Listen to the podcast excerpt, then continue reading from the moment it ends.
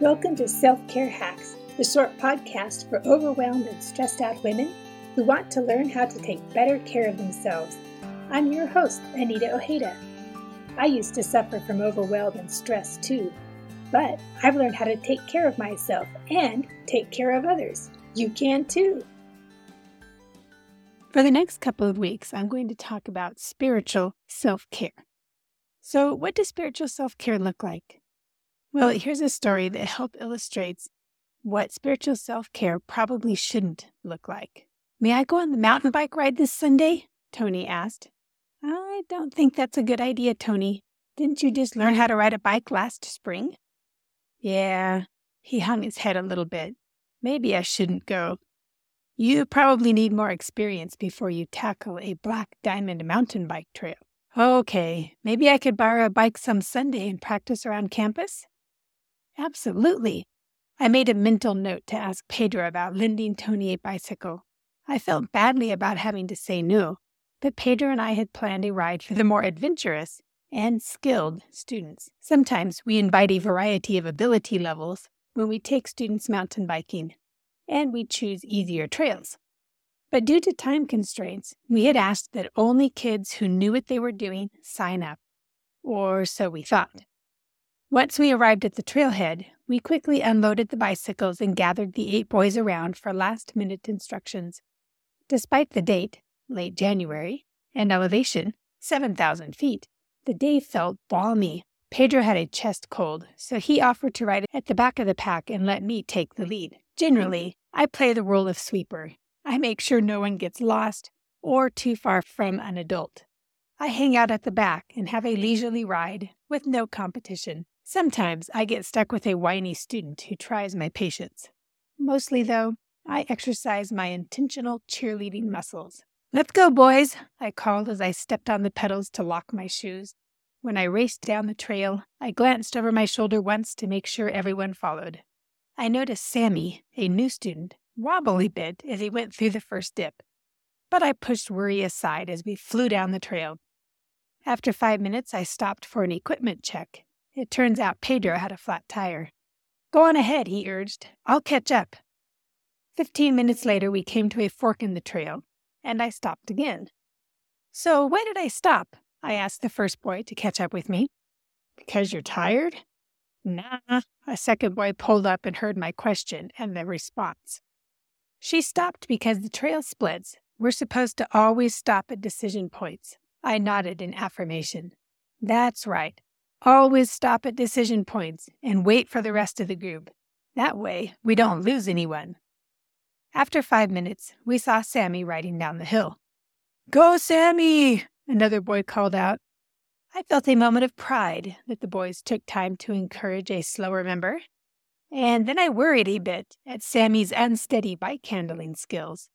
About that time, Pedro slid to a halt at the back of the line, nodded to me, and I took off again. For the next hour, I bounced up and down the hills. A full suspension bike makes this easy on my old bones.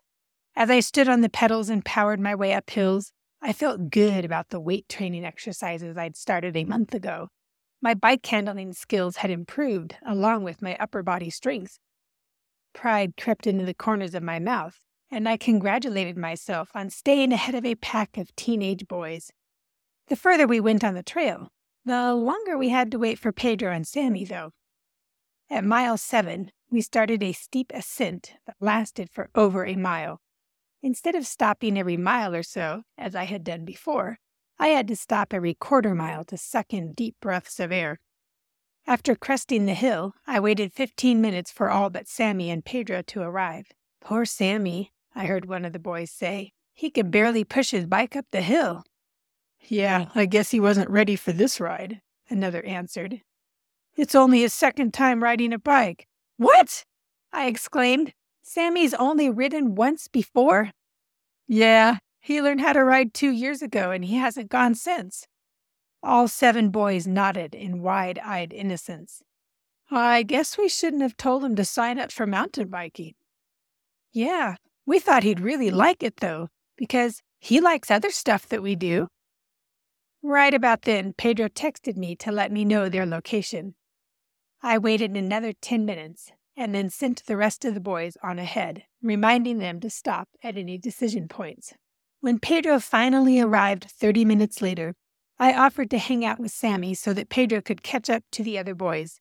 They could get a head start on loading the bike trailer and bring it closer to where the road crossed the trail so Sammy wouldn't have to ride as far. By this time, we'd been on the trail for over two hours, much longer than we'd anticipated.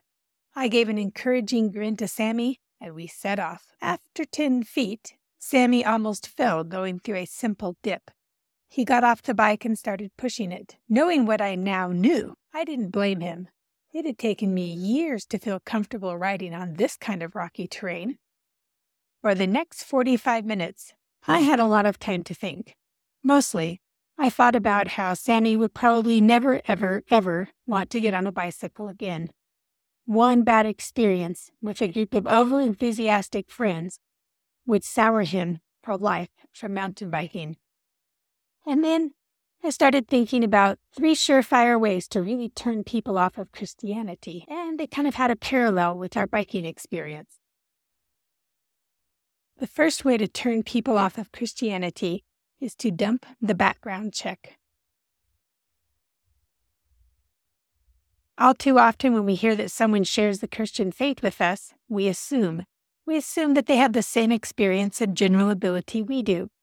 If we love meaty, in depth Bible studies and discussions about the finer points of theology, we figure our new friends would like them too. Unfortunately, we might turn them off of Bible studies for life. Maybe we've progressed in our relationship with Jesus to the point where we know for certain that God wants us to give up drinking and so we assume that every other person who calls themselves a Christian should give up drinking too. Maybe we secretly judge them if they have an occasional glass of wine. We need to stop assuming that everyone who shows up at church is on the same trail that we are. Instead, we need to invest in real relationships with people. Start at the beginning, get to know them, find out more about their background, why did they come to church that day? Whatever we do, we don't want to overwhelm them with too much on a first encounter, like we did with poor Sammy on his first mountain bike ride. The second thing we can do to turn people off from Christianity is to speak in Christianese. Use the biggest words possible.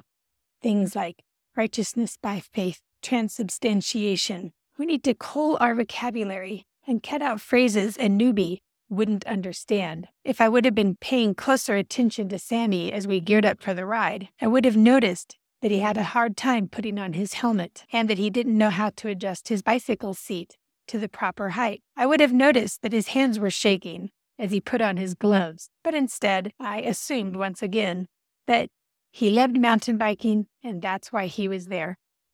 In Hebrews 5:13 it says, "Anyone who lives on milk, being still an infant, is not acquainted with the teaching about righteousness. The Bible calls it milk, but you could just as easily substitute beginning biker. Pedro and I failed to find out the ability level of one of our riders. We assumed that because he had signed up and because he played on the basketball team, he would have a reasonably enjoyable experience. He didn't. He didn't understand what mountain biking really meant. Just like many new Christians or people interested in Christianity have no clue about what righteousness is or what it means.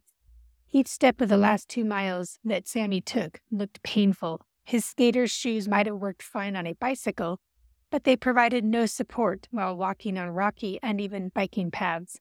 When the trail crossed patches of snow, Sammy looked even more miserable as he slipped and lost his balance. I encouraged him and tried a few conversational gambits, but I started to worry I would somehow have to carry him the rest of the way.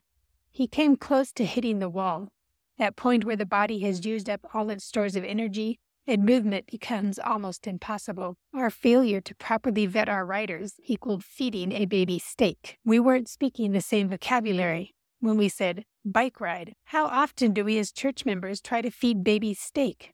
Does your church offer a variety of experiences that will nourish everyone from babies to mature Christians? And by babies, I don't mean those in the cradle roll or kindergarten room. I mean new Christians. Do we use plain English or do we speak Christianese? Have we urged babies to read texts on exegesis and then look down our noses when they don't understand? And worst of all, how many times do we secretly judge someone else because their skills don't equal ours. I confess I felt all Judgy McJudgerton about little non salvation issues such as jewelry, makeup, eating habits, viewing habits, or even Bible translations. Don't get me wrong, I don't think we should refrain from hanging out with beginning bikers or new Christians. We just need to form a relationship and find out information before suggesting a path. There's a reason we start little kids in church singing, Jesus loves me. Jesus loves me, this I know, for the Bible tells me so. That's the basics. That's what Christians need to know. That's what new believers need to know.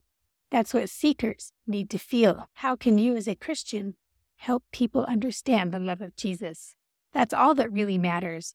The third thing we can do to turn people off from Christianity is to be dishonest. Although well meaning, Sammy's seven friends did him a horrible disservice by urging him to sign up for the mountain bike ride and not telling the truth about his skills to those in charge. But I've done the same thing too. I've been dishonest about my doubts. I've been dishonest about how much time I spend with God. And I've been dishonest about the hard disciplines that make me grow as a Christian. We need to stop making Christianity sound like pie in the sky and help seekers and new believers understand that, like with any relationship, a relationship with God takes time, a desire to learn, and a willingness to make mistakes. And we as Christians need to be honest about where we fall short. Usually for me, it's in the pride department. When we were about 600 yards from the bike trailer, Sammy suddenly noticed and he hopped back on the bike again and rode down towards the rest of the boys as they cheered for him. I kept my bike behind him,